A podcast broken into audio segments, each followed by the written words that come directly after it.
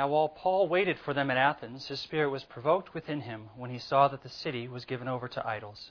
Therefore, he reasoned in the synagogue with the Jews and with the Gentile worshippers, and in the marketplace daily with those who happened to be there.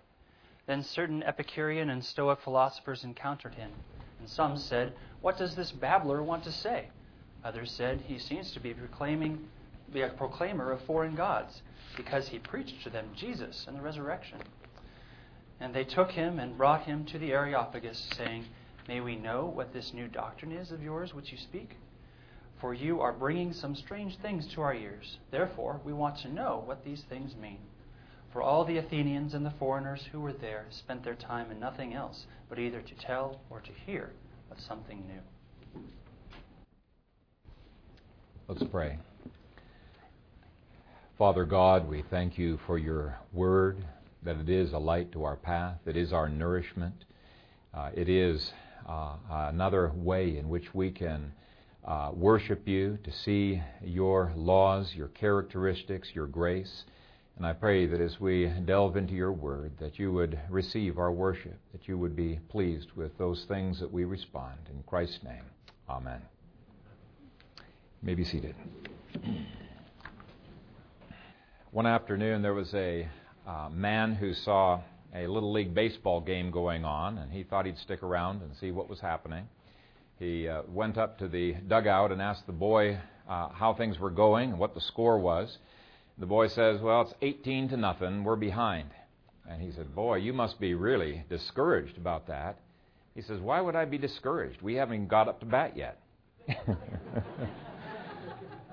Well, Paul has at least gotten up to bat in some other cities, but he definitely has a lot to be discouraged about because for every point that it seems his team is getting on the board, the other team seems to be getting more on the board.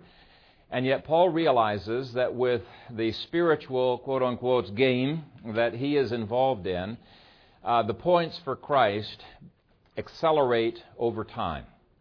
Uh, there is still a lot, a lot of history uh, to come. And uh, in verse 16, we see that he's not uh, yet been up to bat in this city. He has in other cities. But verse 16 says, Now while Paul waited for them in Athens, according to many commentators, he probably was not uh, even planning to be engaged in ministry here.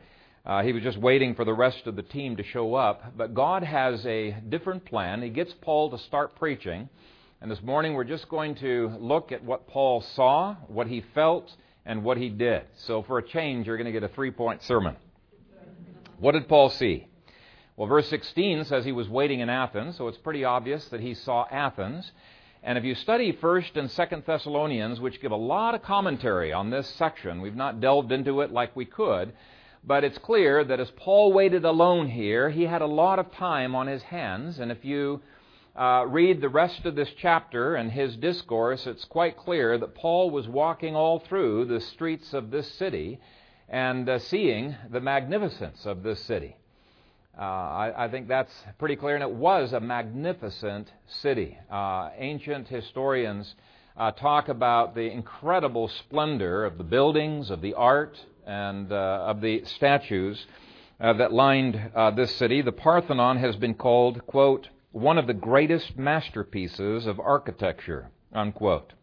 And, quote, probably the most perfect building ever conceived and built by man. Now, whether that's an exaggeration or not it's probably a matter of opinion. But uh, most people do recognize Athens was very much noted for its masterful buildings, its statues, and uh, its artwork. And so Paul would have seen that. You could not have missed it if you traveled to Athens.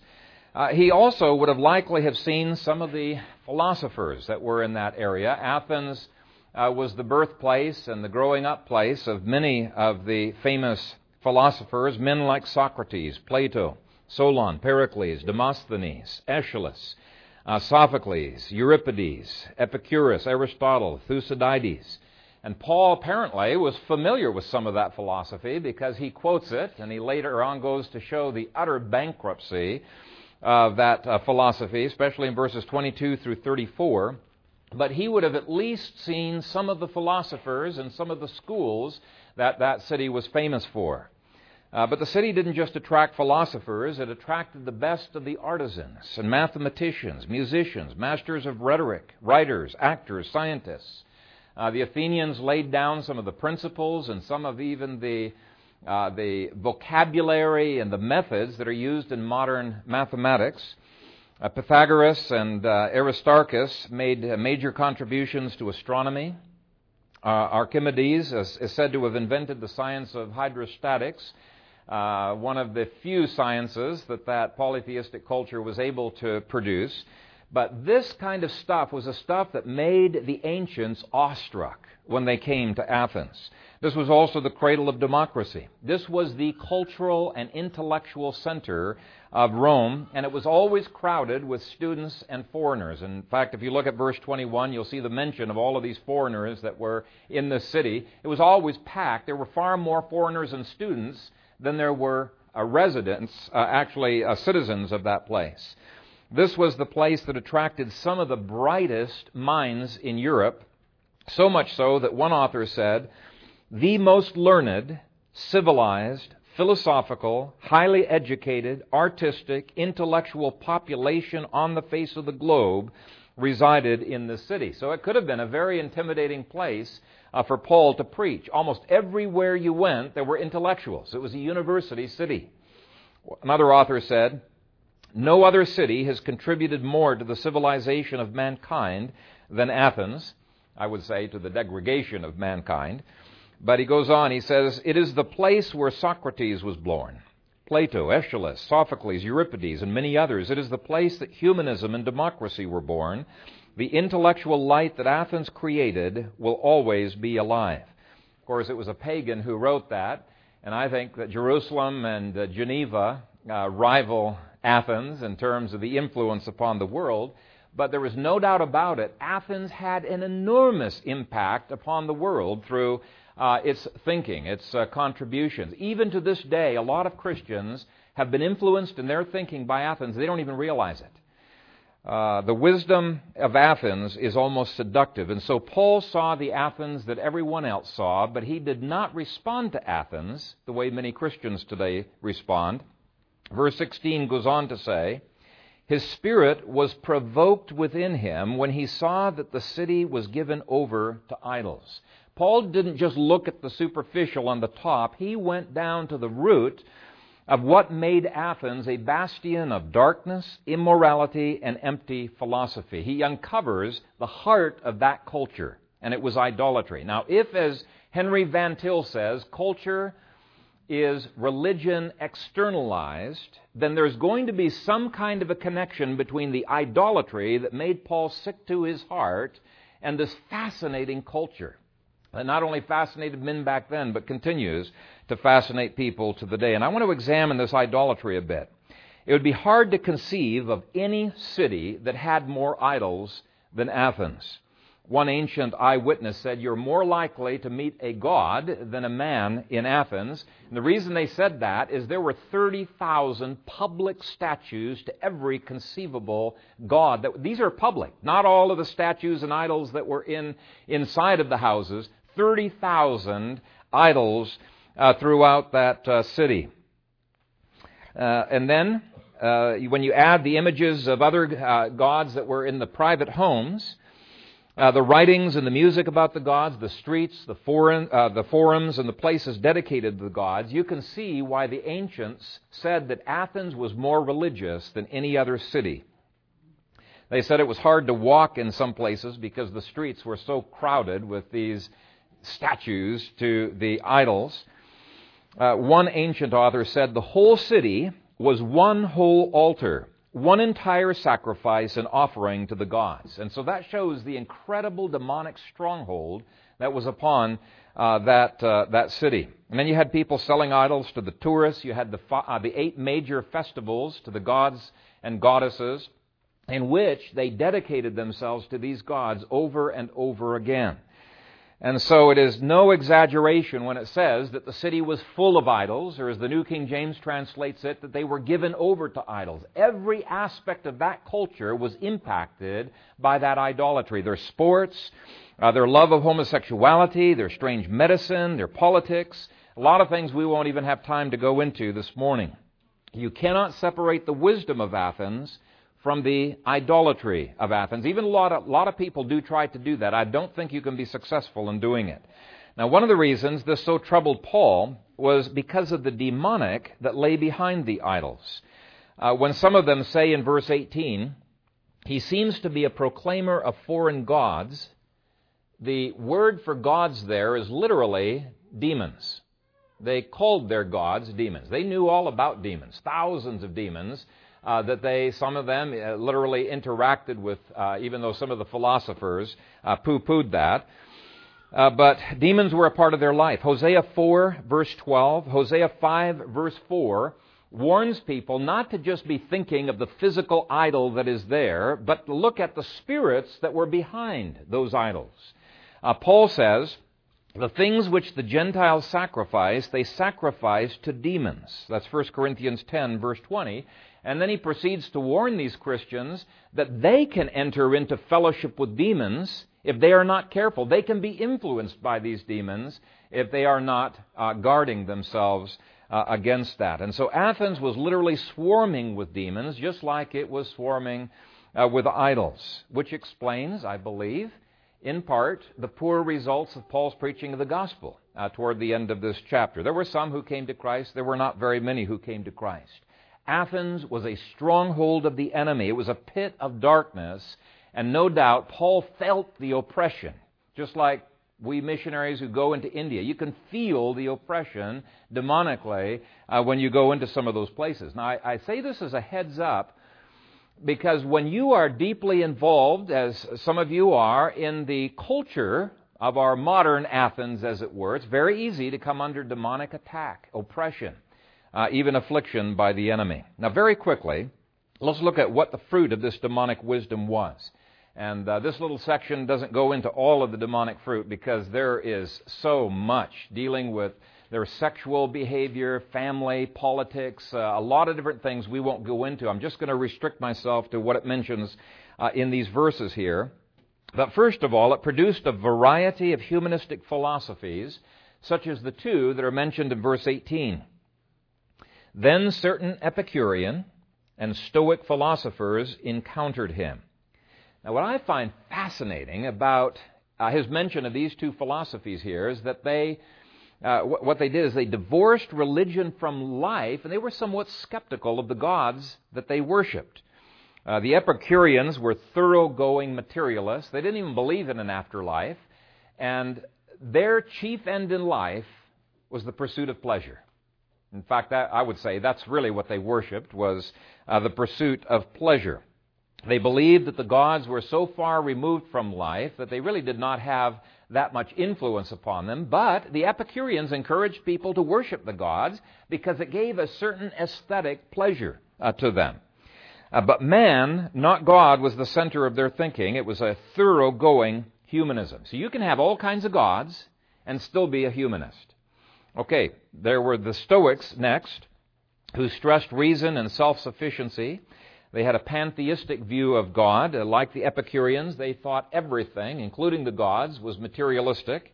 Uh, but they had a, uh, a, slightly, maybe even significantly higher moral standard than the Epicureans did. And if you want two phrases that can distinguish between these two philosophies, this is really simplistic and it's really not th- this simple, but you can think of the Epicureans as having the philosophy of enjoy life, and you can think of the Stoics as having the philosophy endure life. That's the difference between. But they, neither one, had obtained life. They did not have a personal knowledge of God. They had no purpose in life, certainly no purpose after the grave. And the Stoics also had man as the center of their thinking. It was a thoroughgoing humanism. So it's just two different varieties of humanistic thought. Now, like most humanists, they are very cynical of transcendent truth. And so it is not surprising at all when in verse 18 they say, What does this babbler want to say? Uh, the Greek word for babbler is literally seed picker. And it refers to a person who's utterly inconsistent in their philosophy. Uh, it refers to a person who maybe takes a stray idea from over here and another idea from here and another idea from here. He puts it together and he says, This is my philosophy. And they say it's totally inconsistent. And they thought of what Paul was preaching as being inconsistent. How can there be a transcendent God and at the same time he be immanent and very personal, related to us? How can God be one God and yet there be three persons? And I'm sure there were other things that they thought uh, were inconsistent. And it's very interesting that Luke goes on to show in verses 19 through 21 that these Athenians were really the seed pickers because they're always looking for something new that they can incorporate uh, into their philosophy. And the descriptions we're going to be giving here are descriptions could be given of many professors in universities today who are highly intelligent and yet they're utterly cynical of transcendent truth and they're ready all the time to poke holes in everything. Fourth, it led to separating the supernatural from learning. Now, I found this point very fascinating and unexpected. Uh, I just discovered that this week, actually, as I was uh, doing a little bit more research, refreshing my memory on what these Greeks believed. And uh, they really did have uh, a separating of the supernatural. Now, I would have expected the opposite. With so many idols, I would have expected them to have an integrationist approach to life where, you know, it's, it's mixed with everything. Uh, but they did not. Uh, they did not bring the supernatural, at least into their uh, academics. They didn't deny the existence of God, but the gods had no relevance to life. They, you know, really didn't believe in the miracles of the older Greek uh, mythology. And when Paul teaches about the resurrection in verse 18, it says it was very strange, very foreign to them. Who would want a resurrection, is what a Greek would probably say. Verse 32 says, When they heard of the resurrection of the dead, some mocked. It wasn't academically respectable in Athens to bring the supernatural into academia. Uh, unless, of course, you allegorized it, like some of those philosophers did. They were still trying to hold to the religious aspects, they would allegorize it. But when Paul teaches about the resurrection uh, in, there, uh, it, it is quite foreign to them. And it reminds me of the Darwinian insistence that science must never resort to the Bible or to supernatural. And you even see theologians who are supporting Darwinism and they try to insulate, you know, the Bible speaks to church, but you can't be bringing it into, into that area. Their definition of science excludes all supernatural. They think this we need to depend upon our pure reason our minds are the judges of truth. And I think it's important for us to realize Satan really doesn't care if you're an idolater, you're an atheist, what you are, so long as your mind is insulated from the truth of Scripture and from the power of God in most of life. Now, that mocking of the resurrection also showed the secular, sacred dichotomy that the Epicureans and Stoics had introduced into their education. They didn't have any problem with your worshiping the gods. Okay, they, no problem with that. But for them, truth was secular and humanistic. And I know it may seem odd, again, this, this mixture of so much religion, and yet they're not bringing that into, into their academics. But as we'll see, humanism really is religion. It is a religion, the religion of humanism. And it's the same kind of dichotomy that we have going on in modern education. In fact, so much of modern education is patterned right after that of the Greeks. When God is excluded from the classroom, it's not an innocuous thing. It flows straight from the demonic culture of, of Athens. Even Christians have picked up this sacred secular dichotomy. Now, let me give you one example that comes from a book, um, Science held hostage by the scriptures or something along those lines that we read some years ago. But when they go to the book of nature for science, psychology, uh, you know, sociology and things like that, and they go to the Bible for church and worship, they're doing the same thing that those ancient philosophers were doing uh, way back then. Demons know that the human heart longs for worship, and so they make provision for that uh, but they also want to insulate the mind from seeing all of life as subject to God. So they had a secular education which left these people doubly hardened in their unbelief. They feel religious, but they're practical secularists. And then this made their mind unrooted and led to syncretism. Now, again, it may seem odd that a sacred secular dichotomy would lead to syncretism, but it always has to. By definition, it has to. And the reason for that is all of life is religious, and if you pretend that something is secular, automatically that secular thing has come from another religious thing. If it's not flowing from your religion, if it seems secular, it's not consistent with your religion, it automatically is coming from another uh, a, a religion. Um, Anyway, you can see the syncretism of these Athenians in the religious sphere in all of these foreign idols that they had brought into the city. They wanted all their bases to be covered. And you can see the similar syncretism in academia, which is what the Areopagus was about in their studies by verses 19 through 21. All of these new things that they're trying to pull in. And they took him and brought him to the Areopagus, saying, May we know what this new doctrine is of which you speak? For you are bringing some strange things to our ears. Therefore, we want to know what these things mean. They were great at adding all kinds of new things into their philosophy. Uh, they wanted to study everything. And so, tolerating new philosophies, that was, that was the politically correct thing to do in Athens back in those days, no matter how bizarre, how, way, way off the subject it was, unless you became a biblicist. They could not tolerate that, just as modern academia cannot. And the reason for it is that the Bible is absolute. It does not allow for competitors. It is lethal to all forms of humanism. It hates syncretism. The seventh thing hinted at in these verses that you find in Athens was a love for novelty. And we already saw that in the verse we read, but take a look at verse 21. For all the Athenians, and the foreigners who were there spent their time in nothing else but either to tell or to hear some new thing. It was a relentless quest for learning. As Paul said, always learning, never able to come to the knowledge of the truth. And the novel was honored. By the way, um, I put in your outlines there about the modern PhD. Their requirement that you have to write on something nobody's ever written on before leads to the, stra- uh, the, the, the, the um, the weird new things and all of the problems that happened uh, back in Athens. And I think Gary North is absolutely right that higher education needs to be completely gutted right from the top down and started all over again from biblical foundations. Uh, we have modeled Athens even in our seminaries, and you can see it in the seminaries, all of the complicated new hermeneutics that come up, you know, that can bring new things in. Uh, some of these hermeneutics are so complicated, the average person would not be able to understand the Bible if the hermeneutic was true. Uh, but anyway, new books on why women can pastor, after all, new theories on creation, the novel is honored. And then the outline mentions two other things I won't dwell on very long. Learning for the sake of learning, rather than the biblical model of learning for the sake of doing, being transformed, glorifying God. And then point nine, trying to seek meaning apart from revelation. Now, that is the heart of humanism, uh, making man's mind the criterion of truth. And I think this is a big problem in Christian circles.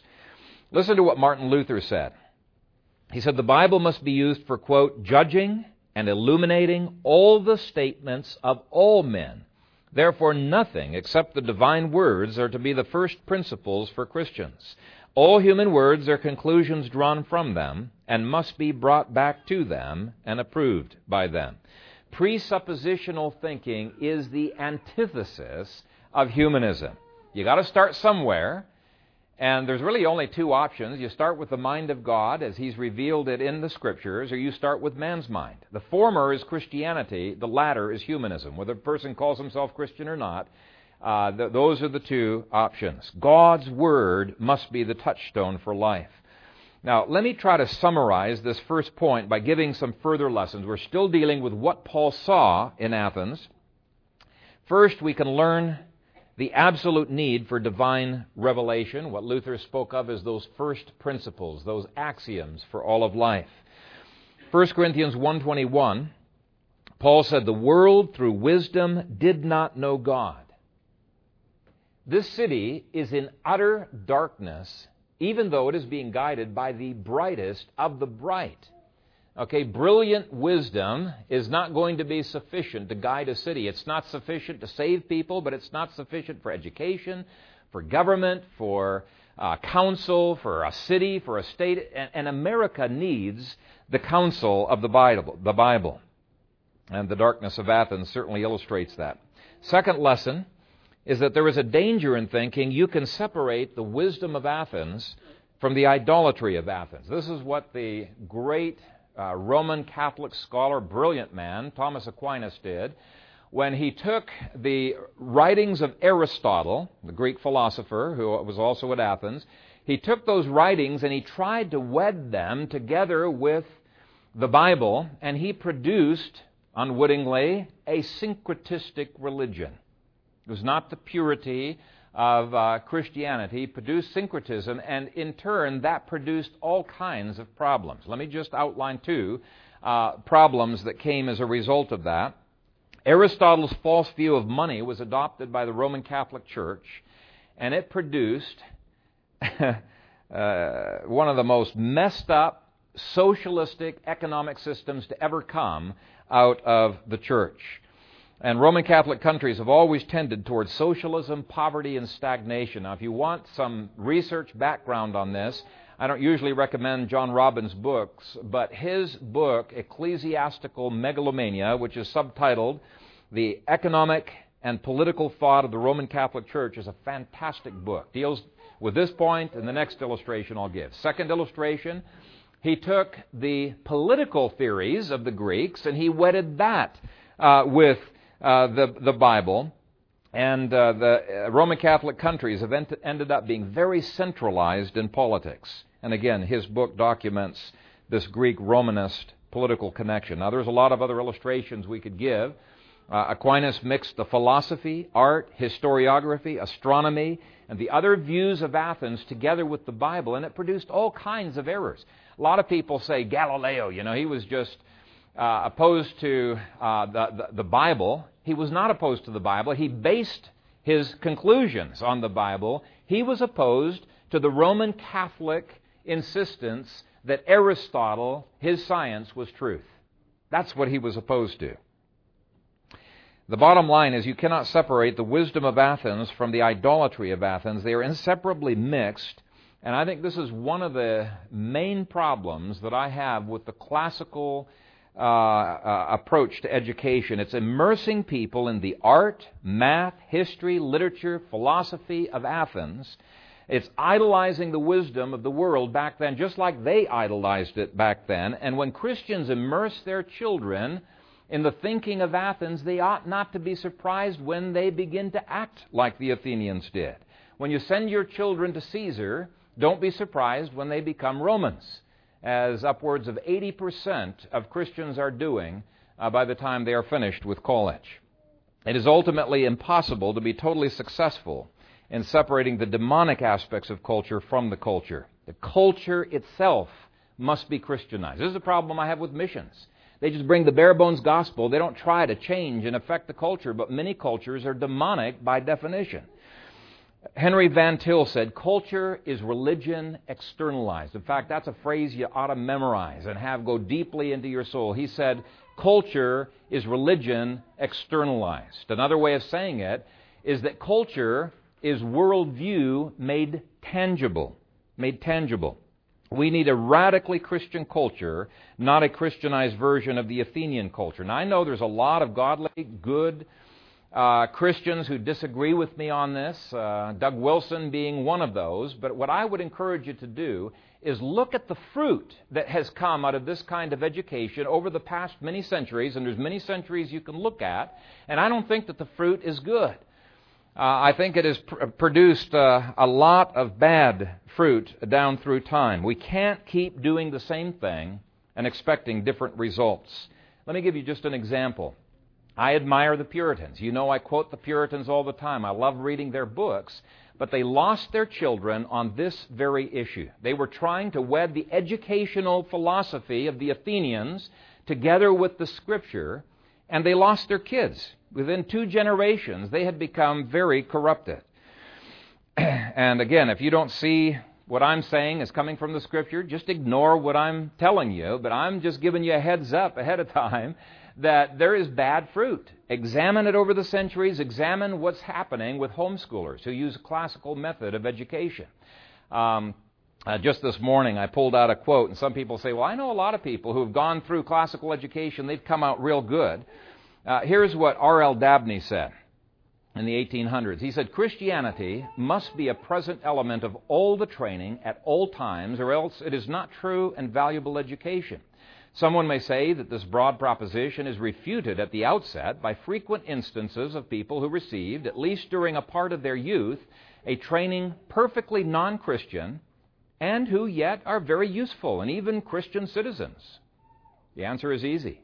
It is the prerogative of a merciful providence and the duty of his children to repair the defects and misfortunes of his creatures and to bring good out of evil. But surely this comes far short of a justification for us if we willingly employ faulty methods which have a regular tendency to work evil.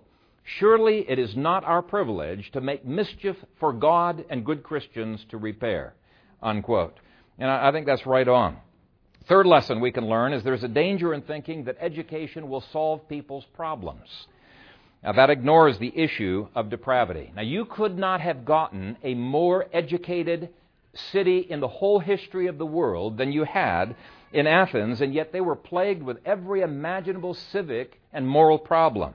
And their educational solutions were just as bizarre, uh, just as insane as our modern educational uh, examples. For example, they educated their, their children very, very young in sexual issues, just like Planned Parenthood. I've been on Planned Parenthood's website uh, a couple of times, and it's very, very identical. They were a little bit more aggressive than Planned Parenthood presently is, but it did not work, uh, much to their chagrin. These philosophers sought to solve the disintegration of Athenian society, but they failed to realize what James says. James says, This wisdom does not descend from above, but is earthly, sensual, demonic.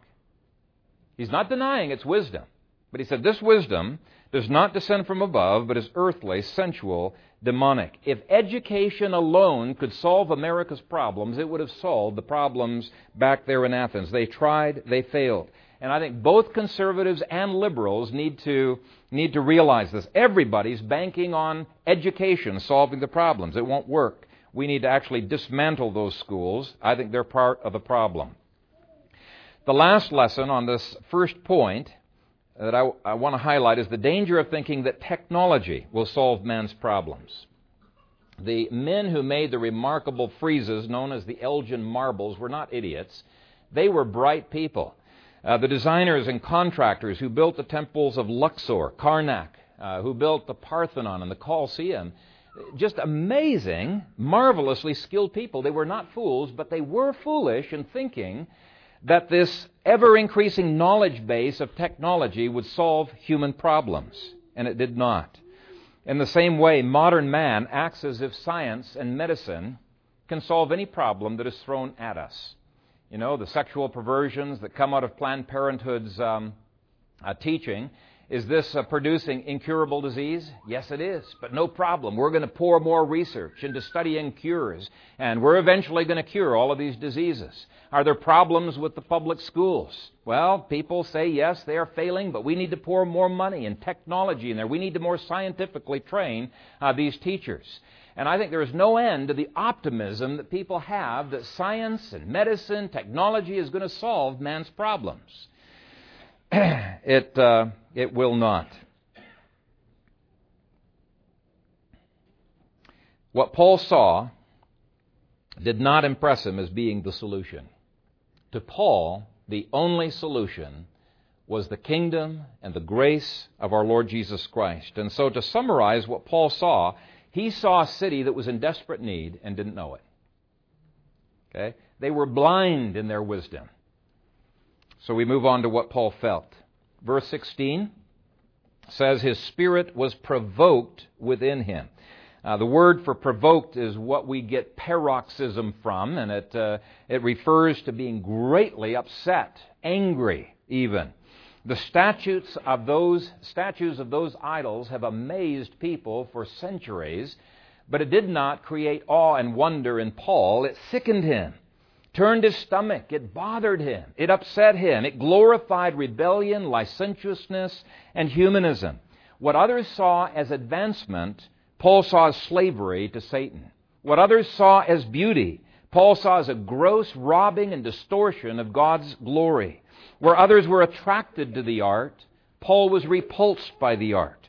And notice he's not talking to Jews here, he's talking to about the Gentiles. Uh, he was he doesn't think that the Gentiles should be idolaters in any way. Um, and we should never become com- comfortable with idolatry in our own city. And it's rife all throughout uh, our nation. It's a different form, but it is idolatry nonetheless. There was a second emotion that we see in Paul compassion. And you can see that in that he preached to the Jews, he preached to the Gentiles in the open market. Uh, his message on Mars Hill shows compassion, his desire to rescue people from bondage to Satan into the kingdom. And then J.C. Ryle says there's one more emotion that is hinted at, and that is sorrow. One dictionary says that this word for provoked has implied in it a deep concern. Paul was sickened, he was saddened, he was sorrowful by what he saw. It moved him deeply to see hands that were so skilled, so capable, using those skills in opposition to God. So there was likely sorrow involved as well. And in applying this, I don't think I can apply it any better than J.C. Ryle did 150 years ago. So I'll just read what he had to say. Reader, these feelings which stirred the apostle are a leading characteristic of a man born of the Spirit. Do you know anything of them? Hear what is written of Lot in Sodom. He vexed his soul from day to day with their unlawful deeds. 2 Peter 2, verse 8. Hear what is written of David. Rivers of water run down from mine eyes because they keep not thy law. Psalm 119, 136. Hear what is written of the godly in Ezekiel's time. They sigh and cry for all the abominations that be done in the midst of the land. Hear what is written of our Lord and Savior himself. He beheld the city and wept over it. Ezekiel 9 uh, talks about God being about ready to destroy Jerusalem, and he tells his angels who are going to come and bring destruction to write on the foreheads a protective seal of those who sigh and cry over all the abominations that are done within it. Only those were spared from judgment. Only the ones who sighed and cried over the, the, the, the, gross things that were happening in the land. And I bring that up because I need to point to you that it's not just our minds that need to be transformed, but also our emotions and our actions. We need to have our passions renewed. We need to learn to hate the things that God hates and to love the things that He loves. We need to have our passions conformable to those of the Lord Jesus Christ, which means we ought to be provoked when we see uh, Pharisees who are keeping other people out of the kingdom. We ought to have love and compassion toward the lost. Uh, when we see some of the the frescoes, the occultic symbols that are on the, the state capitol buildings, it ought to provoke our spirit, make us cry out to God and long for a renewal of the state of Nebraska. And so the question is do you have those kind of spirit given passions that are driving you? It would affect the way in which you pray and the way in which you act. Does secular education bother you deeply? Ask God to capture your emotions so that when you're faced with idolatry, you have the same reactions that Paul had here. Finally, let's look at what Paul did. First of all, though verse 16 starts by saying, while he waited for them, he could wait no longer. His team had not come yet, but he felt he needed to dive in. He could not procrastinate when God's Spirit was stirring up his spirit. And by the way, I should point out that one of the surest ways of grieving the Holy Spirit and quenching His activity within your life is to procrastinate action when He is prompting you to action. When He has prompted you over and over again to do something, and you don't want to say no, but you just put it off, and you put it off, and you put it off, what's going to end up happening is that the Spirit of God is no longer going to bring those promptings. He's going to leave you. He's going to leave you uh, in, your own, in your own strength. And so, cast off procrastination when God's Spirit is moving within you. Secondly, Paul did something. He couldn't do everything, but he felt that he must do something. Verse 17. Therefore he reasoned in the synagogue with the Jews and with the Gentile worshippers, and in the marketplace daily with those who happened to be there. They could ignore him, yeah, and many of them did ignore him, but he tried to do uh, what he could. Uh, now, he had every reason for inaction, After all, most commentators believe that he did not uh, really plan to do any preaching. He was uh, was his escape plan from Berea before he went on to some other uh, city. Uh, but uh, uh, God moved him to immediately take action. He could have said, "Hey, I've been faithful over the last several months. I deserve a break. I deserve a break today, some vacation."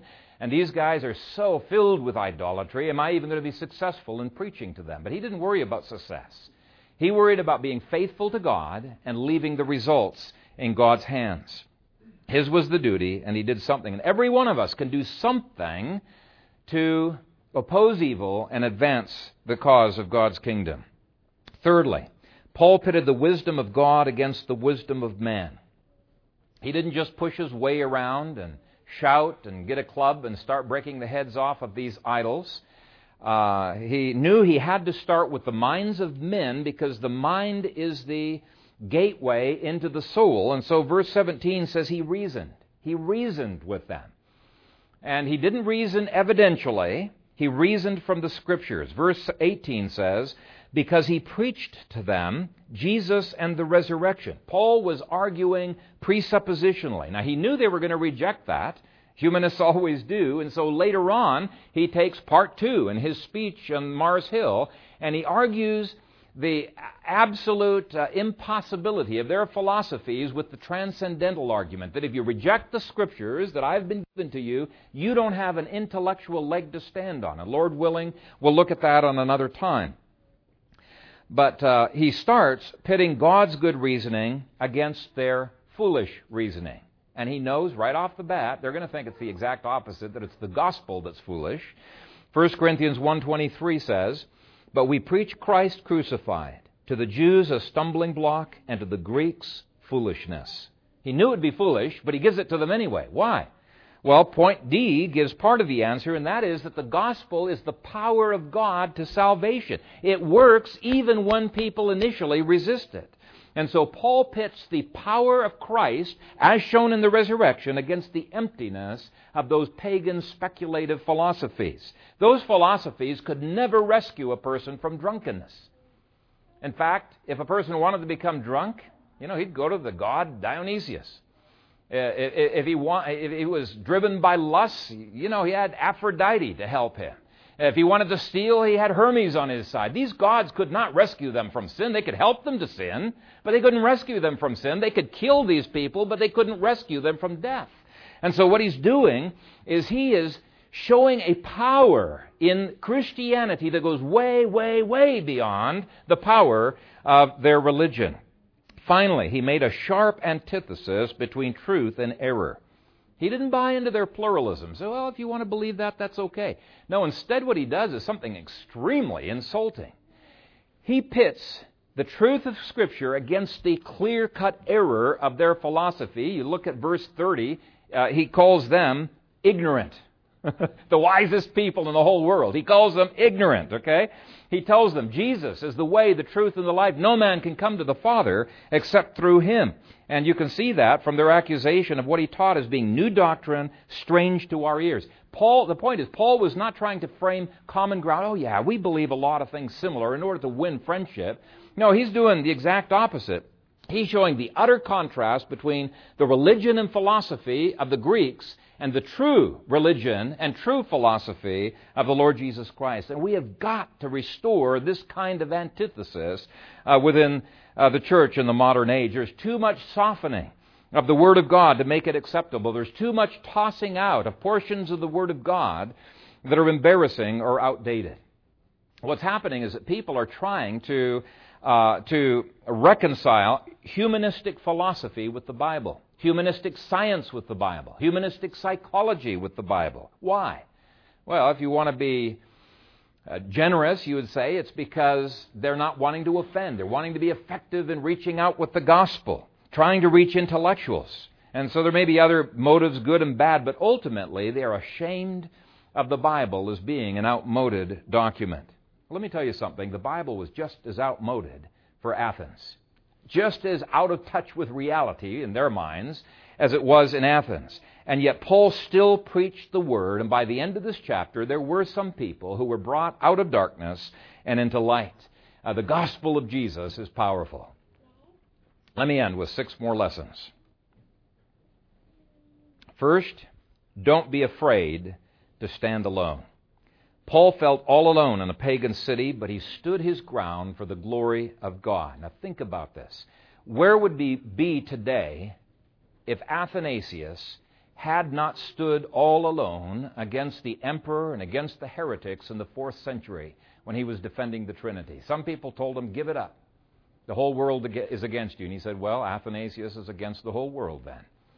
He stood alone, and the church eventually came around.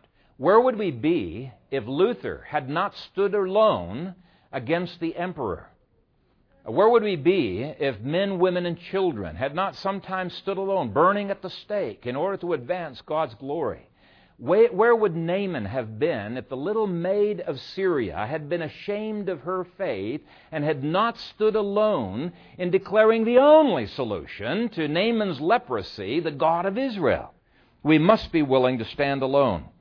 A second admonition that I would give is that we really shouldn't be impressed with the philosophy of Athens, the art of Athens, the educational model of Athens, which has become the model in America.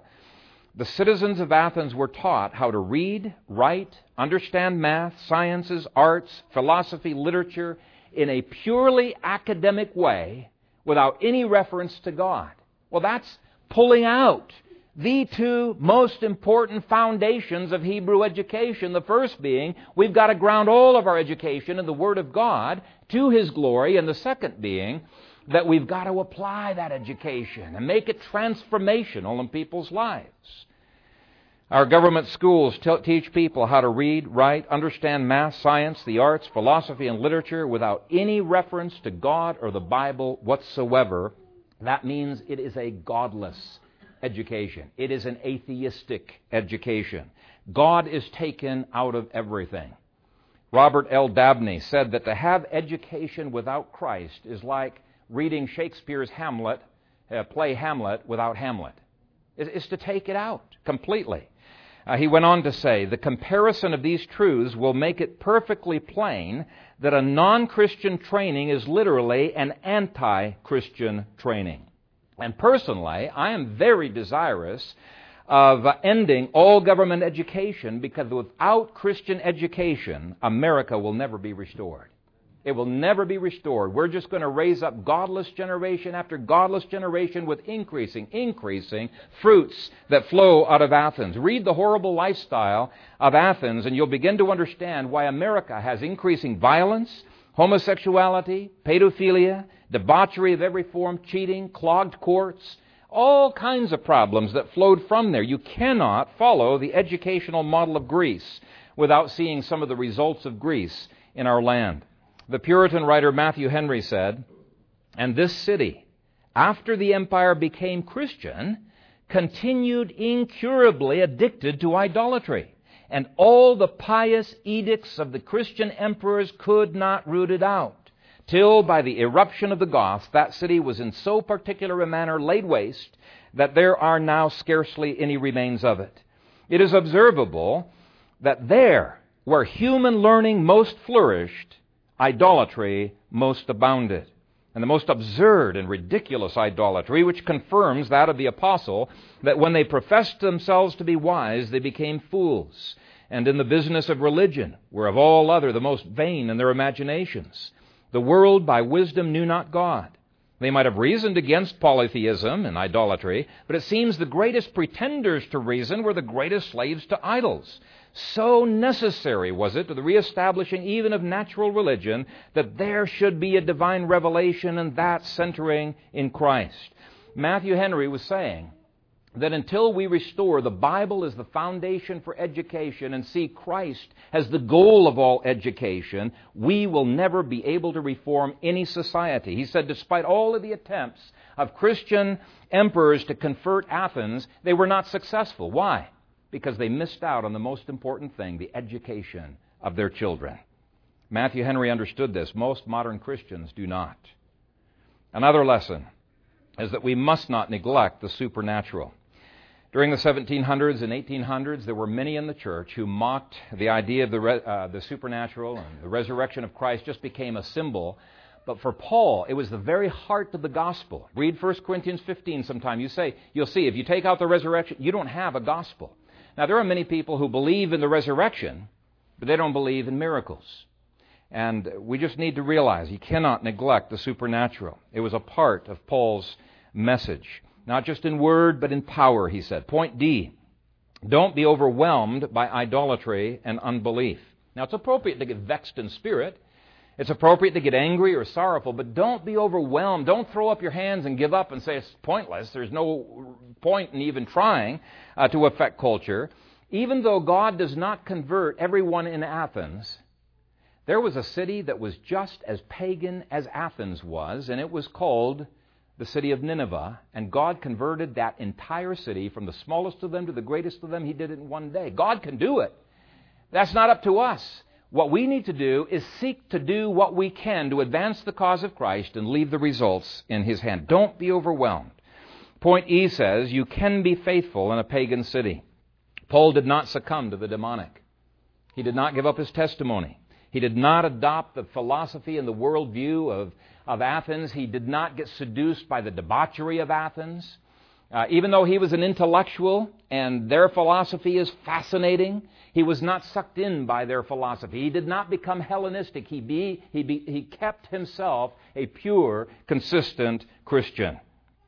And we too can be faithful in the midst of a wicked and a perverse generation if we will have the antithesis of Paul, maintain Christian education, not borrow practices from the world, and if we will do all of our thinking from the Scripture by God's power. And this is my last admonition pursue faithfulness to the old paths, not novelty. The Greeks in Athens loved the newest fad to titillate their curiosity. Verse 21. And when that idea became passe, then they're always looking for something new. Paul completely steers a different course. He steers us to the old paths, and in doing so, receiving God's favor. When the intellectuals of Athens confront you, don't be intimidated, don't get sucked in. Anchor yourself in the thinking of the Word of God and cry out to God's Spirit uh, for His empowering. Because if you've got the Word of God, you've got the power of His Spirit, then God can enable you to be faithful in Athens too. Even if the score is 18 to 0 and you're not even up to bat yet, He can make you more than conquerors through Christ. May it be so, Lord Jesus. Amen. Father, thank you for your word. It is a touchstone for our lives. Forgive us, though, Father, for the times where we forget that and we stray off of its mark. I pray that you would cause us to be passionate for the cause of Christ, passionate for truth, uh, passionate, Father, to change our society. Father, we live in an Athens today, and we know that uh, if it is your will, uh, these people can be so blinded that there would be no restoration. But we plead the kingdom of Jesus, that you have given to him all of the nations of this world. We plead those promises. We plead your glory. We plead, uh, Father, the joy of the angels in heaven. Uh, we plead the purity of the bride of Jesus Christ, and we pray, O oh God, that you would do a marvelous thing in our own day, that you would not allow us as a nation to be cast aside and utterly destroyed as Athens was. Father, be glorified, we pray. In Jesus' name, amen.